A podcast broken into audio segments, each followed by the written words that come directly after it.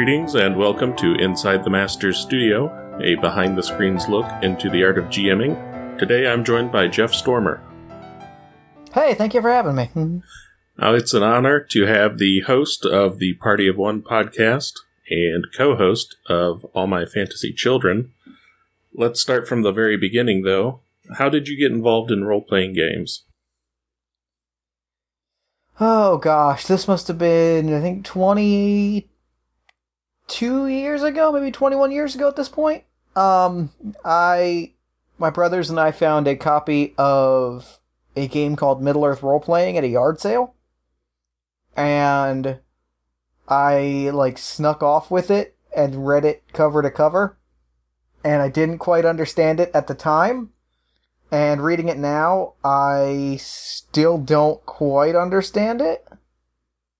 But uh, I fell in love. I like, you know, and I, a few years later, I got into the Star Wars D6 role playing system. We found that at a comic book shop, and I sort of understood that. And then a few years after that, we got into D and D proper in high school, and from there, it just sort of snowballed. And were you the GM from the beginning? I aspired to be. I was not particularly good at it as I was eight. I guess I was a player at first because my oldest brother was sort of like trying to also figure out the rules and run it. And then as I got older, I felt like I, I sort of fell in love with the idea of running it. You know, I got into the idea of telling my own stories and, and bringing other people along for the ride. So probably once I got into D and D, I really became a GM for life. Do you remember your first character? I do because his name was Jeff. He was a Corsair, which, if you remember the Corsairs from the Lord of the Rings, they were in about two pages of the Lord of the Rings. Uh, he was a Corsair fighter, and he had a really like fancy hat and a shield that could float on the water and he could ride it like a boat. How did that game finish? Uh, we died in one fight because Middle Earth role playing is a bonkers game. there are about like a hundred pages of critical hit tables, and we rolled a critical hit, and I swallowed my tongue. So a pretty crunch heavy setting. Yeah, it's pretty br- it's a brutal game. It was based on Rolemaster, which is a very much like it has roll in the title to tell you how much dice you're like how much you're rolling dice in the game. And it has critical hit tables for everything. So the first round, I think I swallowed my tongue because I got hit with a club. And then I think I got driven mad like in the next attack and started hopping around the battlefield. It was weird. It's a weird game. Has that first experience changed how you feel about crunch in the RPGs you play now? I don't think so. I think I've, I I'd say it was probably more so playing like 3.5 in high school that sort of soured me on crunch a little bit because I'm not really good at like optimizing things in Dungeons and Dragons 3rd edition. And that kind of pushed me away from like mechanically heavy systems. Are you currently playing in any groups? On and off, I'm in a Dungeon World group. We've been meeting sort of semi frequently. I'm a player in that, which has been really refreshing. And then just one off games here and there. What led you to playing two person RPGs? I got into playing two player games about five years ago.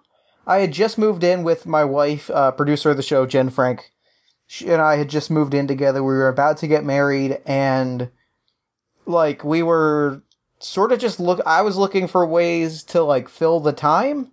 Just when we were like hanging out, we were just you know looking for stuff to do and I was also at the time trying to put together like a gaming group, and it was not going successfully. So Jen was like, "Why don't you look up to see if there are games you can sort of play two player?" And I started doing that. this was about five years ago, so at the time, what I found was people being like, "Well, you could probably play D and D with two people. I don't know, it could work." But uh, I started researching it, and other games started to come out that were designed for two people, and that sort of led me down a rabbit hole of getting really into them, and that uh, led me here in this dark downward spiral. Being a GM for mainly two player games and a player in a group game, do you miss GMing for a group, or would you rather just GM for two people? I enjoy running a game with a group. I've pulled done it uh, once or twice recently, and I think there's pluses and minuses to both. But I think I, but I really, I run so many games for two people that I really enjoy the change of pace of playing in a game. Anytime I get to play at this point. Do you remember what the first two player RPG you played with your wife is? I do because it didn't go well. Um, it was a homebrew system of my own design. It was badly designed because it was the first time I was like, I'm gonna make a game. Can't be that hard. Turns out it was hard. it was like a weird game, and also I had one of the real lessons I learned playing two player games was that you both have to carry a lot of the narrative. I learned this because I wrote up this really elaborate story and just sort of like trying to drag her character along for the ride. And about an hour in, Jen was like, "Yeah, this is weird, and I'm not enjoying this." So I we talked it over and kind of figured that out.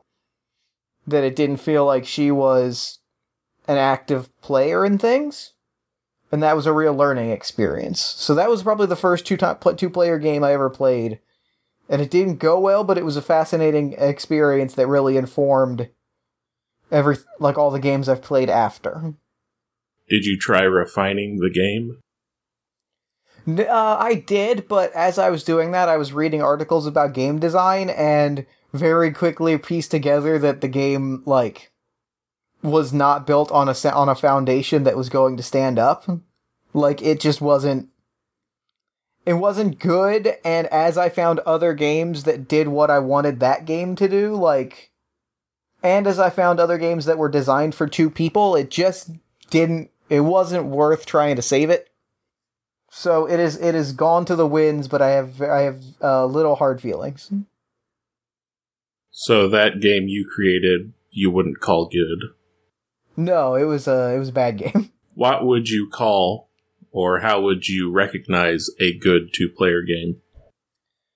Of all the two player games that I've played, the thing that I've really noticed and pieced together is I think the key is intimacy. I think it's you have to, you know two people in conversation. I think that the really the key is a game that leverages that sort of intimate feeling between two people whether that's a romantic intimacy or a heightened sense of drama or a heightened sense of performance. The games that interact with that personal dynamic and the way that that dynamic is different than, say, if you have six people around a table, I think those are the games that are really good in a two player format. Given that the games tend to be more intimate, how do you take that into consideration when you are choosing guests for your podcast? Well, for choosing guests for the podcast, I have a very strict rubric, which is two points. I have, I have a very strict two level uh, identification system. Level one is are they a person I like, and level two is are they a person I want to play a game with. But to your question, I think it's it's important to find somebody that is comfortable in a sort of a, a smaller group setting because there are some people that blossom in a group you know what i mean like there are some people that their personalities are are such that if you get them by themselves they don't they aren't as perhaps energetic but if you can find somebody whose energy sort of feeds off of that smaller group setting I think that's a person that would be a really good fit for a two player game and first coming on the podcast, provided that they fit my very strict two point rubric of do I like them and do I think that I can play a game with them. Once you've chosen a person on your podcast, how do you choose what RPG to play with them? Uh, I actually rarely do that part. What I'll do is I will ask them. I give everybody that comes on the podcast the same uh, spiel, which, in addition to all the technical stuff about like how we record, how long recordings go, I tell everybody that this is your episode. So you tell me what you would want to play if you had complete and utter control over it, because I play in every episode. One of the things that's really great about a two player game is it gives you that opportunity to tell a story that maybe you couldn't quite tell in a, in a six person group. So I always make sure to say, like, what game do you want to play more than anything? Whether that means, like, a specific game. Like, I've had people be like, I want to play Dungeons and Dragons 5th edition. Or if it's a character where you're like, I've had this character that I've wanted to play in a game, but I haven't had a place to put them. Or if there's just a specific story that you want to tell an example that I often use is I have gotten people who had said, I want to play Dungeons and Dragons 5th edition. I have gotten people who had said, I have this character, uh, he is a mummy who's a detective, how can we fit him into a game? I've had a guest say, I want to play the game Feng Shui 2. I want to play an ordinary person who realizes he has superpowers, and I want the arc of the game to be them realizing they have superpowers facing the person that gave them superpowers and becoming a hero in the process. So, to a certain extent, one of the great things about planning the show is that I have to do very little of the planning. Because oftentimes, when you give people that opportunity to say, This is the game I've always wanted to play, they'll take that opportunity and run with it. And it's always really inspiring to me to see that happen. So that's really how we go from I have a guest to uh, here's the game that we're going to play. Do you do anything before you start recording with the guest to help build a rapport? Usually I will just chat with them for a minute or two just to make sure if they have any questions, but for the most part, not really. The format of the show, the format of Party of One, is very specifically designed in a way that we talk about stuff that the person is already comfortable with up front so that we kind of build that that natural human like rapport that we should all go for because we are all humans. Um yeah, so like we do all of our like plugs and talking about personal projects and things at the top of the show and we have like a conversation about that as we start recording to make sure that like we're comfortable when the game begins. Have you ever felt the need to use the X card during any episodes? Not really, no. There have been one or two moments where I wouldn't say that it was close, but there were one or two moments where something came up in play that was potentially objectionable. And I do always tell my guest if something comes up, they can always veto, like, they, you know, they have veto power. But one or once or twice something has come up that I've thought like might be an issue, but in talking with them after, like the guest has always been like, "No, no, I really enjoyed that. Like that was what I wanted to happen." Like I have an example where I played with uh, Chris from the that D and D podcast, and we were playing a game of Murderous Ghosts, which is a game about uh, a man being haunt- hunted through an abandoned factory by murderous ghosts. Seems fitting. Yeah. And the first thing that happens in the game is it asks you a question that you're supposed to answer from personal experience. And the question that it asked him, like, it was randomly decided, the question it asked him was, like, what's the closest you've ever come to dying? And he told this really evocative story about how he was pulled into an undertow. So naturally, to really, like, amp up the horror, towards the end of the game, I had a monster, uh, a murderous ghost, hold him down in what turned into like liquid and i could hear him getting like squeamish and uncomfortable. After the recording i checked with him to be like hey i know we didn't veto it but like was that okay? Like that wasn't too far. And he said no no like that was scary but i really enjoyed how scary that was so i wouldn't say that i've ever had to use the x card but it's on the table or cut and break or similar play tactics are on the table, but they've never been used, at least to date. Have you ever had any episodes where things just didn't come together and for now they are a lost episode? Oddly enough, yes. To my count, I have three lost episodes. And the weird thing is that in the last maybe like two weeks, all three of those lost episodes are no longer like lost. Like things fell into place where I can now release all three of those episodes. So, yes and no, I guess, is the answer to that question. So, the first episode we recorded way back last December, and there were some background noise issues that at the time I was like, I can't fix this. Like, there's back, there's all this background noise. And I was like messing with it on a whim to see if I could recover it. And I like did three things and the background noise was just gone. So I was like, oh, well, alright. I guess I guess in the last year I learned something about audio work. Then we had an episode that there was a recording issue with Zencastr, which I used to record all my episodes, where it like tried to compress the audio in a weird way. And I hadn't heard from the guest in a few months, and just last week he sent me an email to be like, "Hey, you know I have this other this local backup that I recorded that's perfect quality if you want it." And I was like, "Yes, I want that. Of course I want that." And then the last one, uh, the audio on one side of the conversation was just dead. Like it was gone. There's no way to release it. And the guest, because he's an angel and he this is an amazing thing, he literally said, Alright, then I will re record every one of my lines and you can release the episode and it'll take a few months and I just got that audio and it sounds perfect. But uh, yeah, all three of those episodes can come out now. All's well that ends well. Yes, indeed.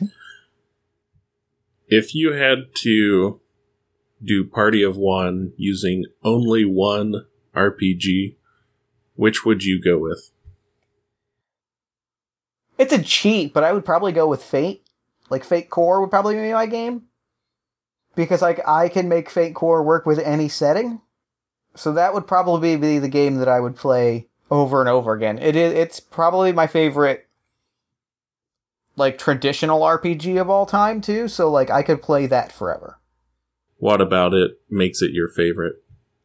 It is the game that introduced me to indie RPGs. Like I read Fate Core uh, and I backed the Kickstarter of it at a time when I kind of felt like D&D was the only real thing. D&D or like subversions of D&D. So reading Fate kind of opened my eyes in that respect. I like how serialized it is. I saw somebody describe it recently as it emulates serialized TV in a way that like speaks to my way my brain works. There's a concept called the fate fractal which resonates a lot with me in terms of everything is built like a character.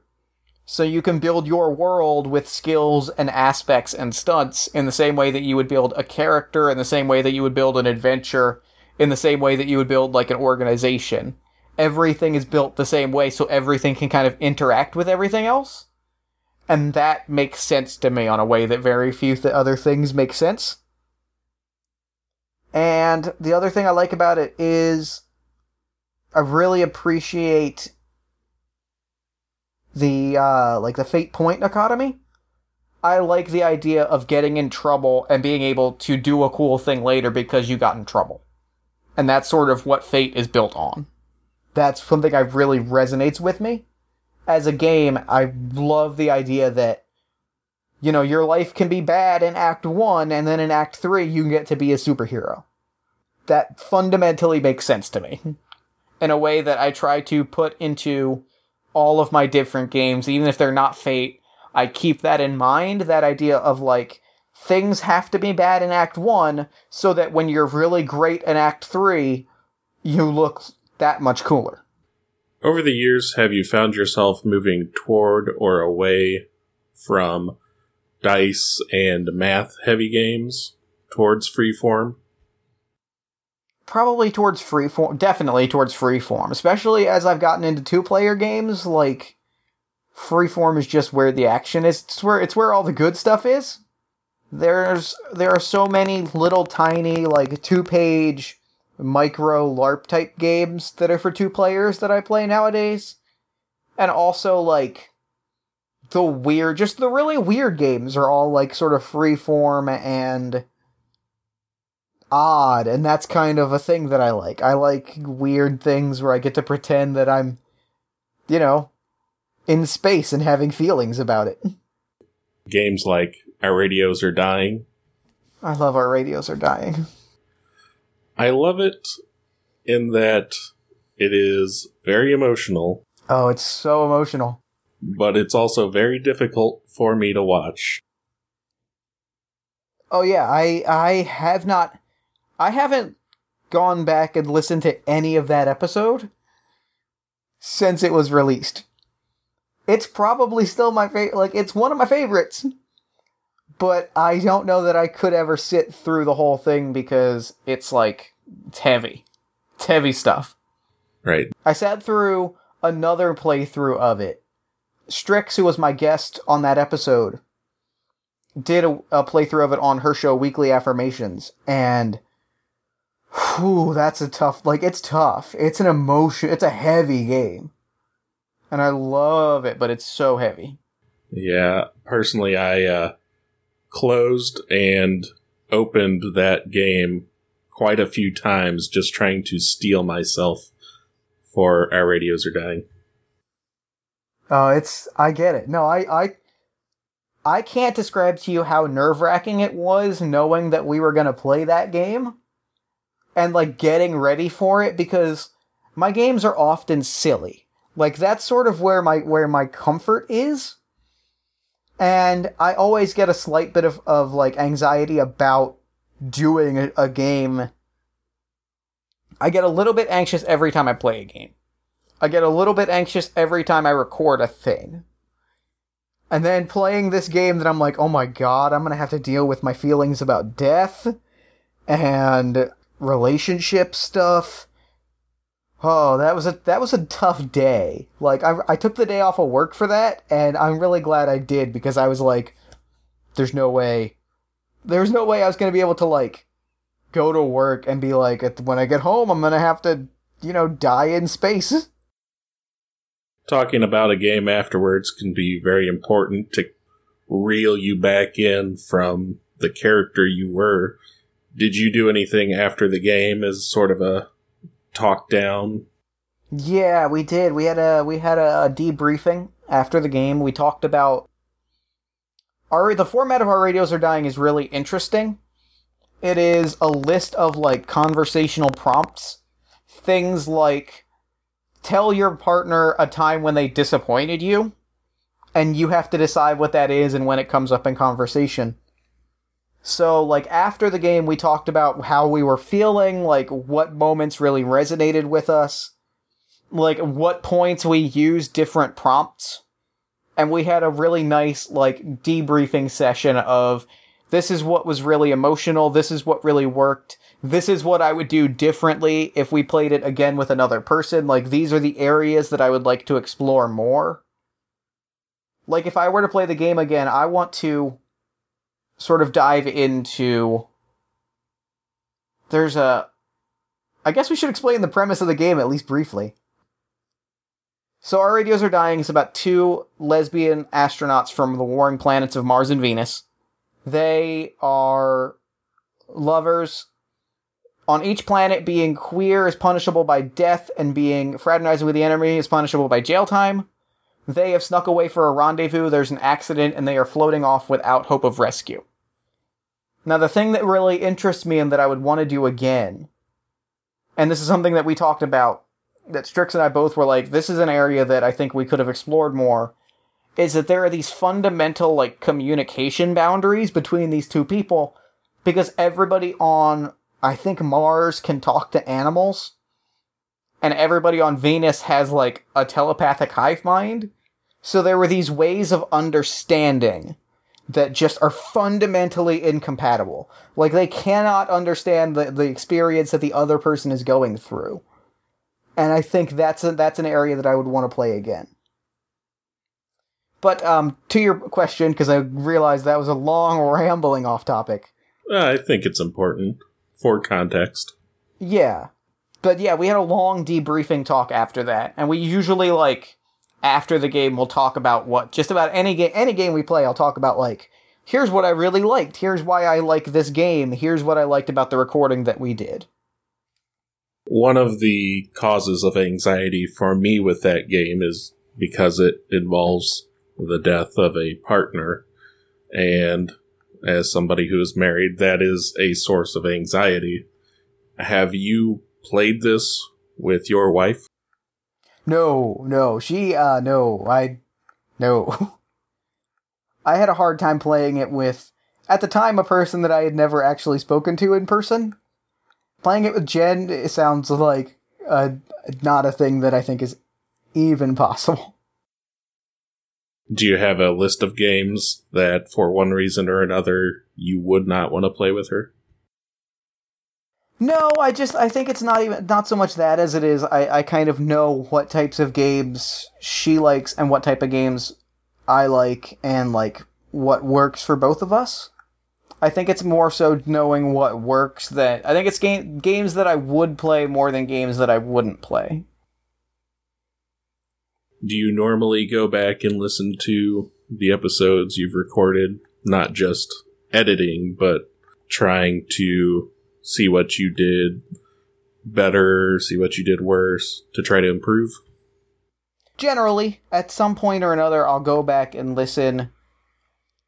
If not, if not to the whole thing, like I'll skip around and see like what parts work for me and what parts don't. And then just make a list of notes of like if I were to play this game again, here's what I would do differently. Or here's what I would do the same. What led you to having a live session at the Philly Podcast Festival? I've been a member of the Philly Podcasting Society for a while. They're a wonderful organization that has like meetups around the city. They often do like a bar meetup and they have a very active Facebook community where people post their latest episodes and they'll ask questions. It's a very active and very supportive community that I'm really a fan of. I love it. And if you're in the Philly area and do a podcast, you should join the Podcasting Society. They're really nice. And they've been doing this festival for the last, I think, four years. And I really just wanted to play I wanted to play a game live because I have watched a few things like that. Like I've watched I've watched a few live play games and I found them really fun. So when they opened up applications, I was like, I'm going to do that. And it was interesting because on the application they asked a question that I had not considered, which was how are you going to make this show different than just an episode of your podcast live? And I had to think about it for a really long time before I settled on bringing the audience in as a as like a sort of member of the game. But I was so happy when I kind of pieced all that together, and I think it turned out really well. How different is it performing a podcast in front of an audience versus in front of your normal group? I think that it's bigger, I think would be the word I would use for it. It's broader. Bigger and broader, I think, are good words. I think when you're at the table, jokes are like jokes and bits are a big part, are a big thing, at least for me. But they're not necessarily your number one concern. But when I was on, like, when I was behind the table and I had an audience, jokes and bits and crowd response was what I was after. As much fun as it was telling the story that we told, and I obviously wanted to tell the best story that I could, what was making the show different was that there was this group of people watching, and I wanted to make sure that they were having the best time possible while also accomplishing the things that I wanted to do within the game. So I think that jokes and bits and crowd response and uh, an awareness thereof played a much bigger role when I was recording a live podcast than it would have if I were just playing that game or if I were just like doing a podcast like this where it's just two of us talking online. Has anything in your past prepared you for performing in front of an audience? Um, I performed in front of an audience a few times. I, you know, I did theater in high school and college. I did a few open mic stand up sets in college that thank goodness were not recorded because that's a chapter of my life I do not want out there in the public. Um, stuff like that. So I had like performed for a crowd before. I had done that previously, but I had never done that within like I had never blended those worlds with the world of tabletop role playing that I am such a fan of. Do you have a favorite character that you've portrayed on the Party of One podcast? It's probably a close tie between our first two episodes.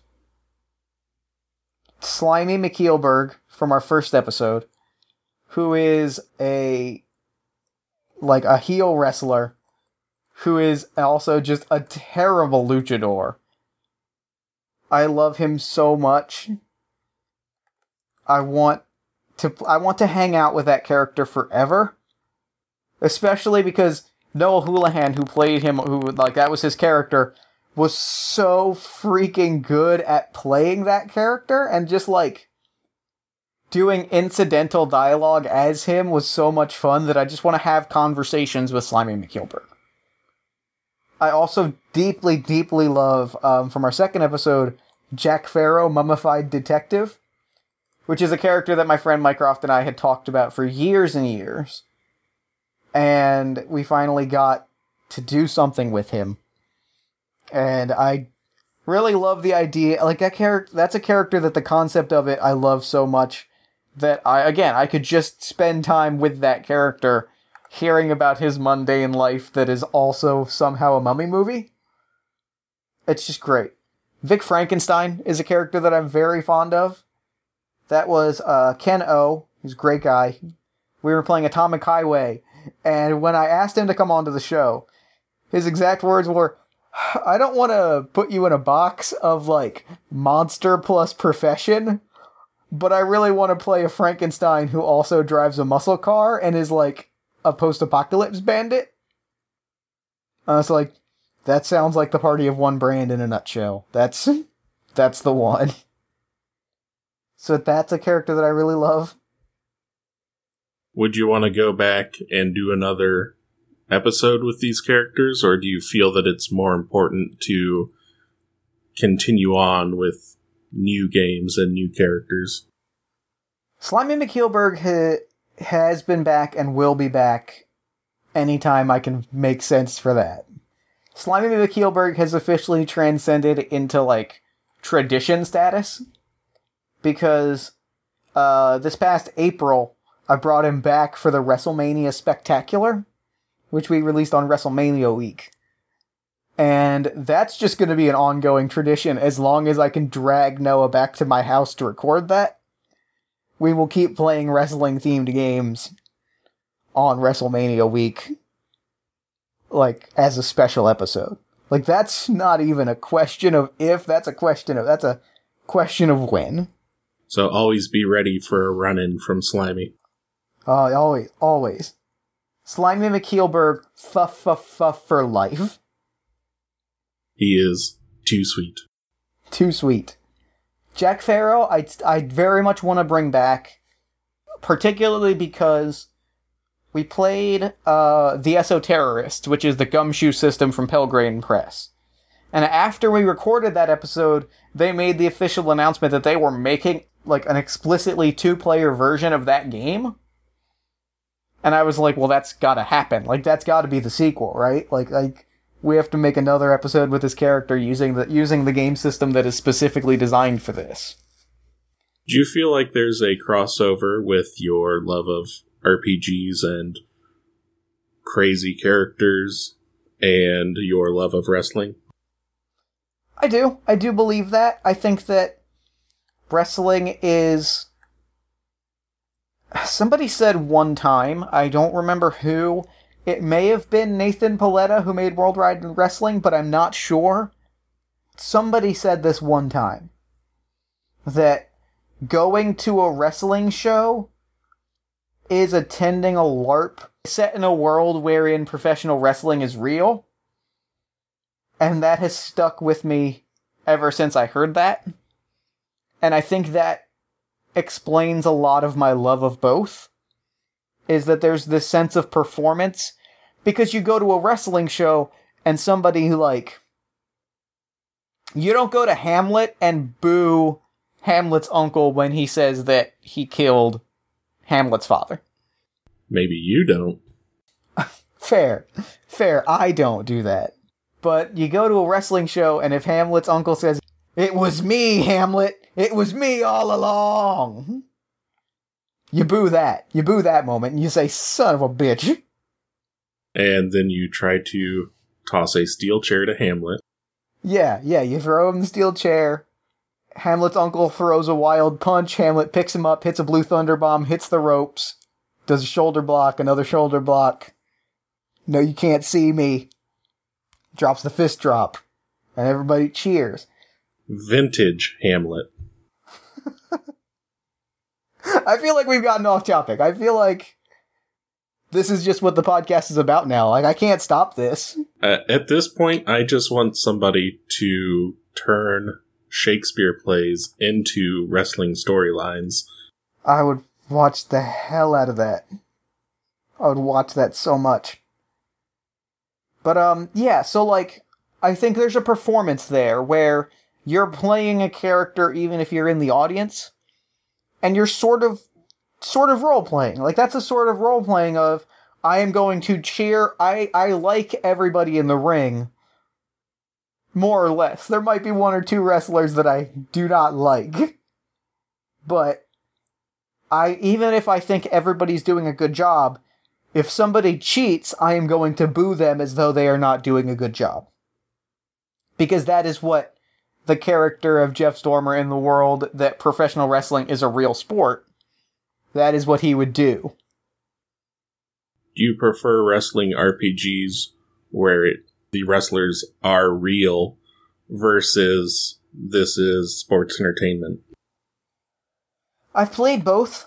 I think I lean more towards this is sports entertainment. I've played the ones where it's competitive and it's it's fun. Like I enjoy them a lot. But it doesn't quite capture what I like about stories about professional wrestling if that makes sense. I enjoy that element of we're going to put on a show and our lives are going to intersect with the performance that we're making. I think more than I like we are going to pick characters and fight. Because I think that the former captures more of the spirit of professional wrestling.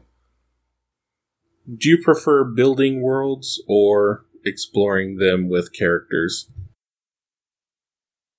I I really like I don't know that I could pick one. I think that I enjoy them both. I really love making worlds, but I also really enjoy if a world is already like established as a thing, I love exploring parts of that. And I love exploring parts of that that are removed from the story that already exists.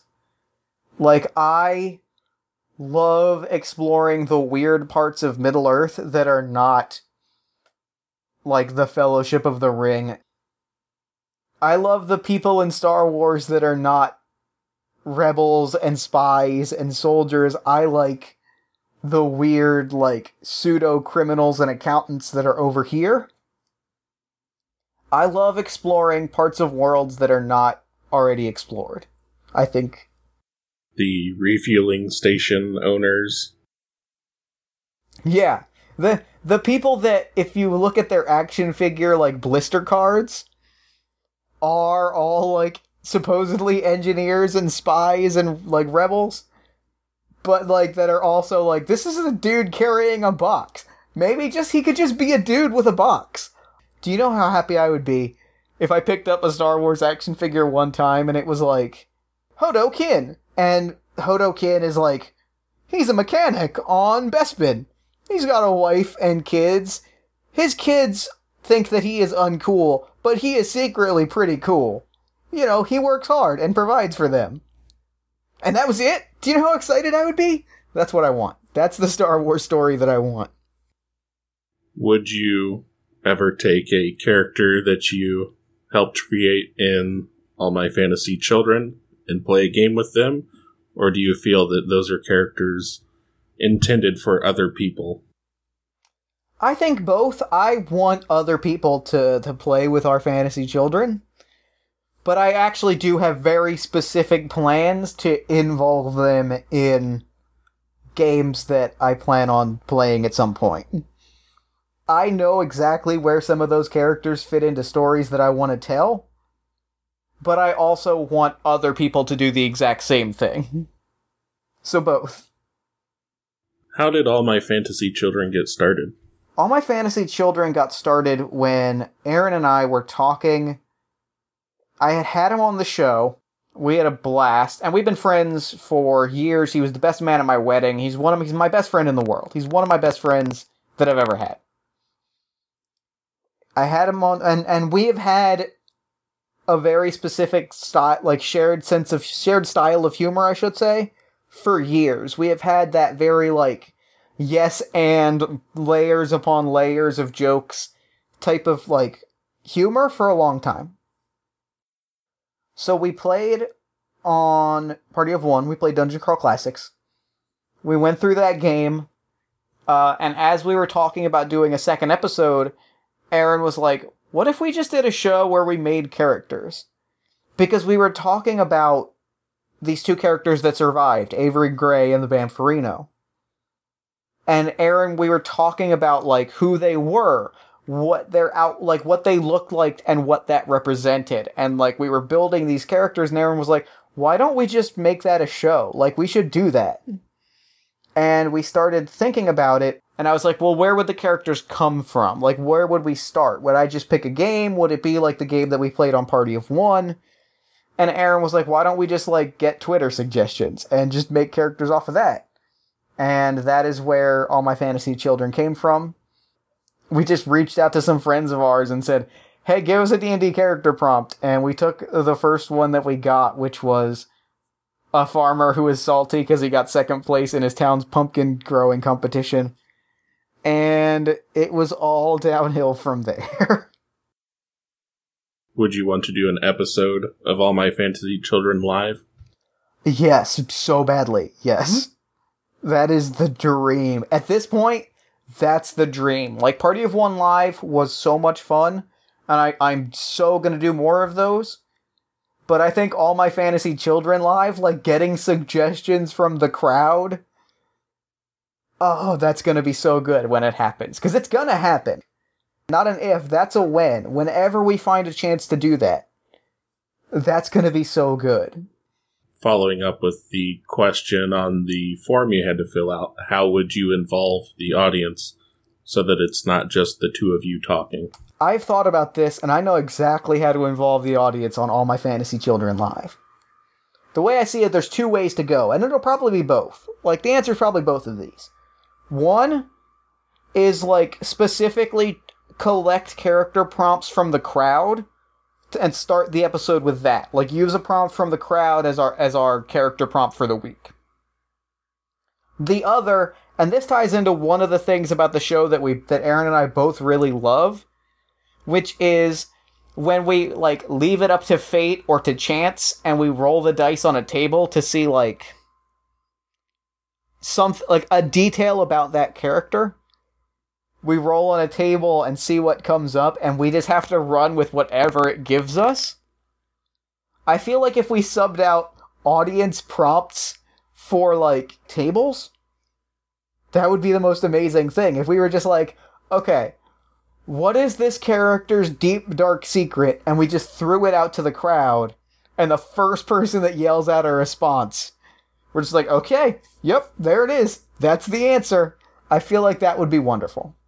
I feel like that would be a really great way to use that crowd in that space. By its very nature, All My Fantasy Children is much more collaborative. How do you keep from stepping on each other's toes creatively? I think that we have a really good dynamic. Aaron sort of like picks the prompt that he wants to use on a given week and he'll tell me that, and I will go find the game that I want to use, and that way we both kind of have a sort of expertise on a different side of the conversation. Because every week it is character prompt meets game, and we we have to create a character somewhere in the middle of that. So having it be like, I know the game, Aaron knows the prompt, then we both have to bring something to the table, and we both have to respect one another's contributions. Like as we build that character. If that makes sense. Taking into account your entire history as both a role player and GM, if you could have one item from a game you've played in, what would it be? One item from a game I've played in, what would it be? I would love to have I played a game of Numenera, which is Earth a billion years in the future. Starring Will Smith. Starring Will Smith. Um, I played a game of that for the show. And my character had a randomly rolled weird item that was a hat that randomly disappears and reappears. And I would like to own that hat. Or alternately, the really fancy hat that Jeff the Corsair fighter wore in that first Middle Earth game. Either way, a cool hat is my answer. Seems like hats are a reoccurring theme in your life. I just can't get away from them. Which is funny because I don't really like hats. like, I don't wear a hat because it messes with my hair. But, like, hats is really the theme Hats and pocket sand are the two themes of gaming in my life. Now, how about this? A hat with a compartment full of sand. That that would make s- yeah. See, that would be good in conjunction. Like if your pockets were full of sand, you could throw sand in someone's eyes, and then like they'd be like, "Haha, you're out of sand," and you're like, "Well, let me just reach to my hat, hat sand." I like it. This is a genius idea. We're going to start wrapping up here, but before I do, I'm going to ask you some questions from the Pivot questionnaire, Okay. as seen on some other show, not to be named. Sure, sure, sure. What is your favorite word? Cromulent. What is your least favorite word? Logic. No, it's Reddit. My least favorite word is Reddit. I have an involuntary frown just hearing the name. yeah, yeah. It's my least favorite word. Uh, what turns you on creatively, spiritually, or emotionally? Um, enthusiasm. What turns you off? Smugness. What is your favorite curse word to hear from your players? Fuck. A Christmas story style? Exactly like that. Yeah. What sound or noise do you love? Hmm. Sound or noise do I love?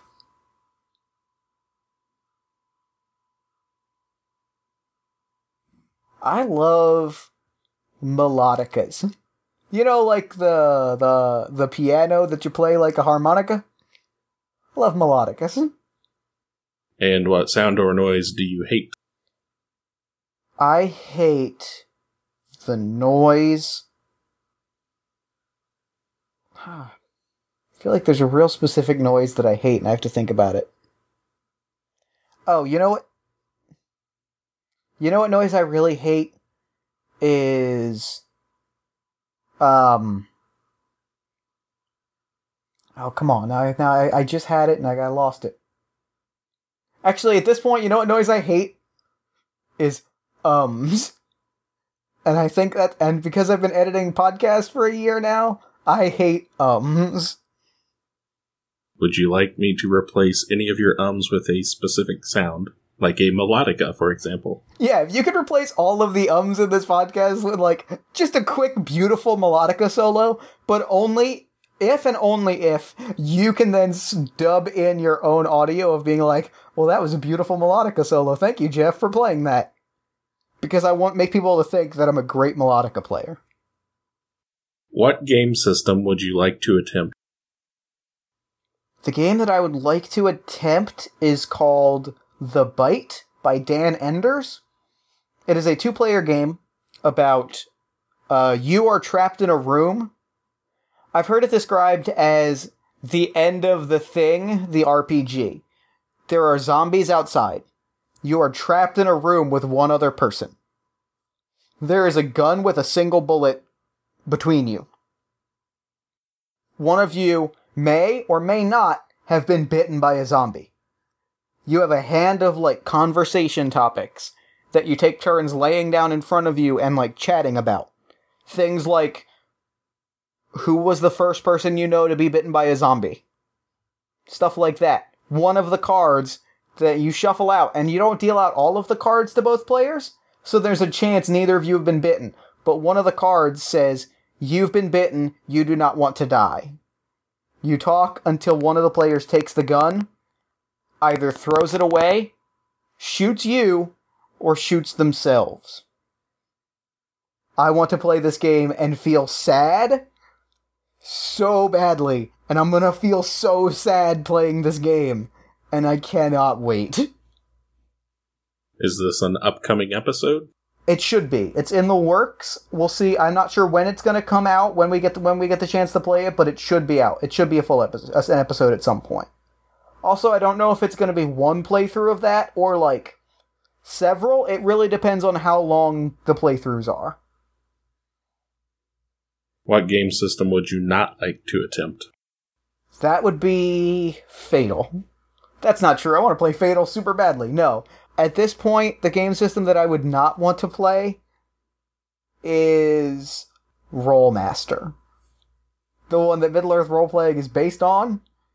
I've read that book enough times to know that I do not want to play that game.